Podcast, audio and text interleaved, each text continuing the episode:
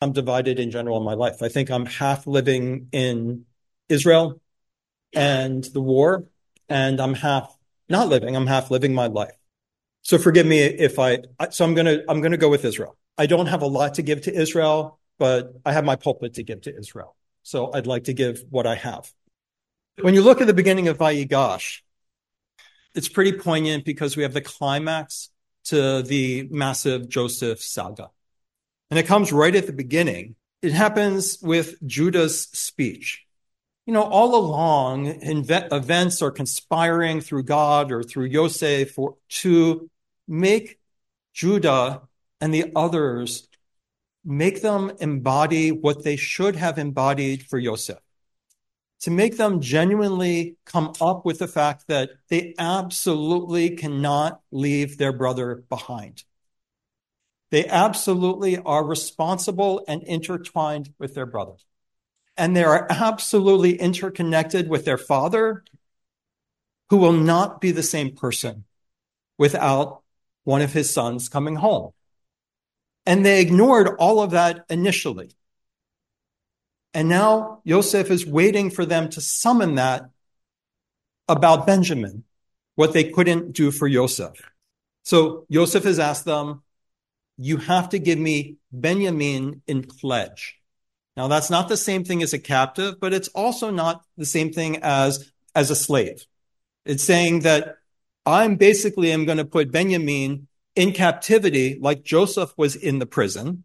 And that's the price I pay for saving you guys. Right. So will they exchange their own survival for potentially losing Benjamin?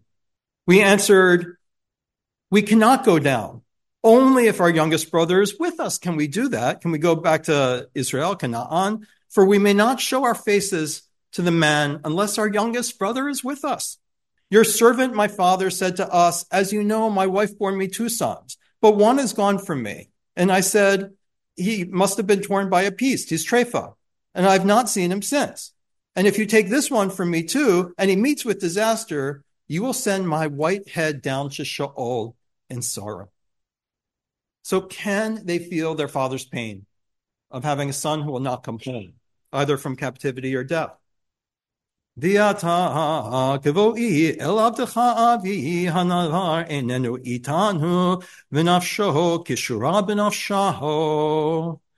if you come to your servant, my father, and the boy is not with us, since his own life is so bound up with his.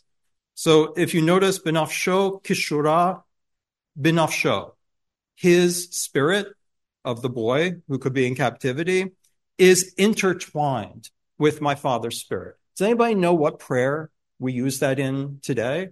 I'm pretty sure I use it a lot more than any of you. It's the deathbed vidui. Right before you say the Shema, you start by saying, God, may all the pain that I've suffered in my life serve as full payment for any place I let you down and I let others down in my life. And then there's one more statement before the Shema, which is, and watch over, since I won't be able to, my beloved in this world, because their spirits are connected to mine. So on the very deathbed before you say the Shema, you're like, my loved ones, their spirits are intertwined with me. I'm completely interconnected. It's, it's about as poignant as it gets. And when he sees the boy is not with us, he will die and your servants will send the white head of your servant, our father, down to Sheol in grief. Now your servant has pledged himself for the, so in other words, take my place. I have pledged myself. Don't make it Benjamin, right? Which is what he should have said initially, right? Don't, don't put Joseph in the pit. Take him home. Put me instead.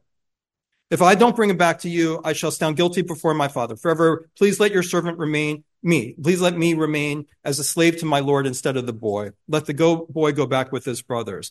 For how can I go back to my father unless the boy is with me? Let me not be witness to the woe that would overtake him.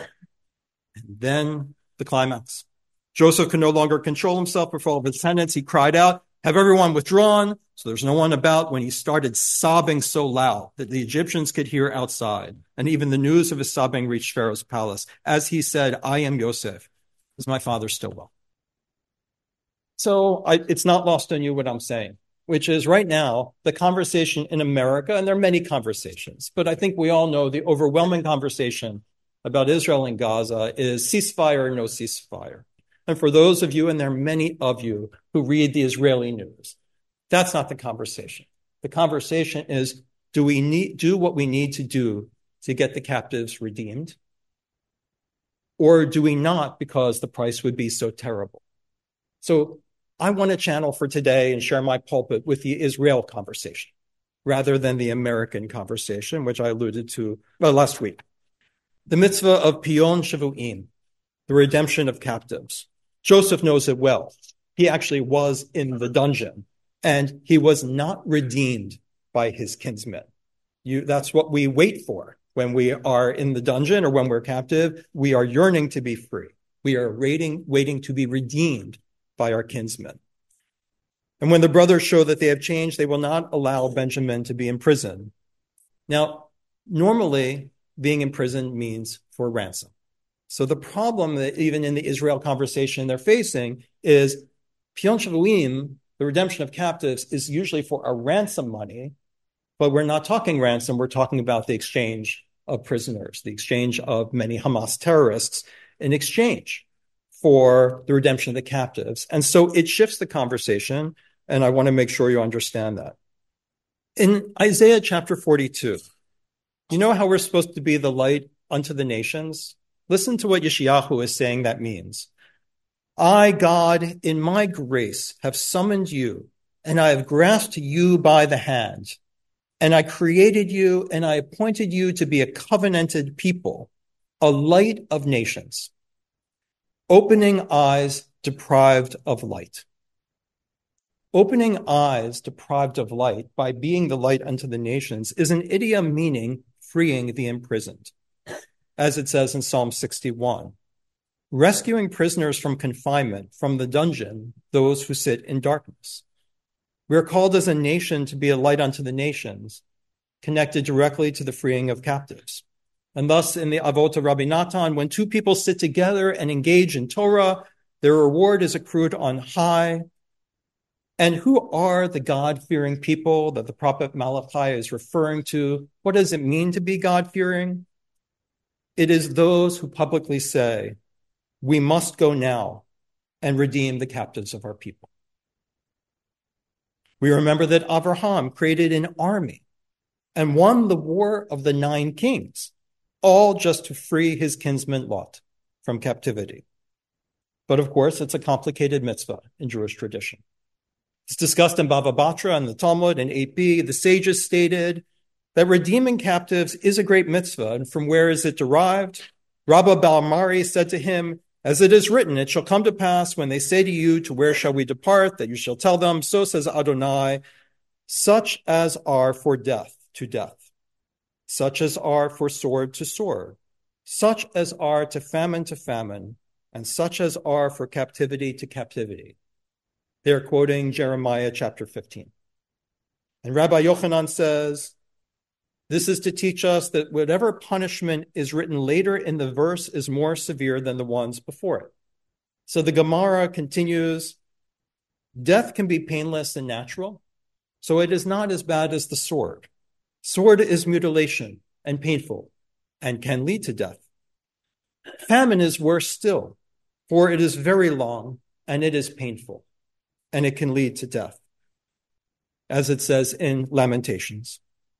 And captivity is worse than them all still, as it includes all of them famine, sword, and likely death. Thus, Rambam codifies in the Mishnah Torah in Gifts to the Poor, chapter 8, the redemption of captives receives priority over sustaining the poor and providing them with clothing. Indeed, there is no greater mitzvah than the redemption of captives. The captive is among those who are hungry and thirsty and unclothed and in mortal peril and at any time the captors may take his life. And then Maimonides goes quotes and quotes and quotes. Don't harden your heart or close your hand from quotes Leviticus. Do not stand blood when by when the blood of your kinsman is in danger. Open your hand to him. Your brother shall live with you. Love your neighbors yourself. Save those who are taken. All of these to support the redemption of the captives. And of course, in the Amidah, we're always praying and back in Birkot HaShachar, Matir Asurim. God who sets prisoners free, who releases the bound. But the limitations of it are discussed in Masechet Gittin. Captives should not be redeemed for more than their value because of tikkun olam. So you see original um, references to what tikkun olam was prior to its popularization in Kabbalah. The Mishnah states captives are not redeemed for more than their value because of tikkun olam, and Ram, Rabban Shimon Gamliel says this is for the betterment of the captives. The Talmud asks, well, a dilemma was raised before the sages about this. What is this because of tikkun olam? Does it refer to the financial pressure on the community? Is the concern that the increase in price will lead to the community assuming financial pressures it will not be able to manage? So is redeeming a captive, is it, is the problem is you're not tikkun olam, you're not healing anything if the price paid pulls the community apart and damages the community. And this is the Talmud I'm still quoting. Perhaps it's because then people will go ahead and seize and make additional captives. And so tikkun olam requires that we don't redeem them for higher than their price we teach that it is not worthwhile to take Jews captive. And the Talmud continues. Maybe we can learn something from the famous example of Levi Bar Darga, who redeemed his daughter, who was taken captive, with the outrageous sum of 13,000 dinars of gold. Maybe we learn that private citizens are allowed to overpay, but the community should not assume the excessive burden. But maybe what he did wasn't even acceptable because if the ordinance was instituted not to encourage future capture of Jews, then even private individuals shouldn't pay. And Abaye agreed, saying, This is a story that teaches us nothing except that he violated the law. This is where our Israeli siblings are debating day and night, with the agony of their souls wrapped up with those of the captives. What is overpayment? In 2013, Israel released 104 Palestinian prisoners as a goodwill gesture in talks with the Palestinian Authority. They included Salam Ali Al-Rai and Salam Ali Atia Abu Musa and others. And a few of the stories that we know happened. The story of Moshe Eisenstadt, who was born in Brooklyn in 1914. He immigrated to Israel late in his life and volunteered for many years at a hospital in the suburb of Tel Aviv. Eisenstadt was sitting on a park bench reading a book when Ibrahim Salim Ali El Rai attacked and killed him with an axe in 1994. He was not 79. Or Isaac Rotenberg, born in Poland in 1927. In the course of the Holocaust, he was sent to the Sobibor death camp and managed to escape in 1943 when Sobibor's inmates rose up against the Nazis. Rotenberg ultimately fought the German army with the partisans and after arriving in Israel worked in construction. He was on his knees repairing a floor when Salam Ali Atia Abu Musa and another assailant attacked and killed him with axes in 1994, and he was 67. There were just a couple of the ones released just in that prisoner exchange alone.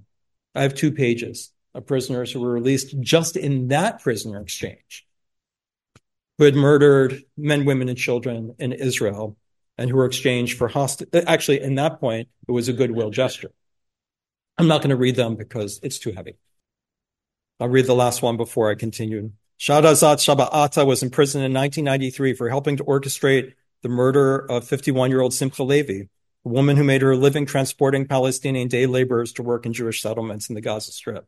In March 1993, three of the women laborers were disguised as male, disguised male attackers, and they beat and stabbed her to death.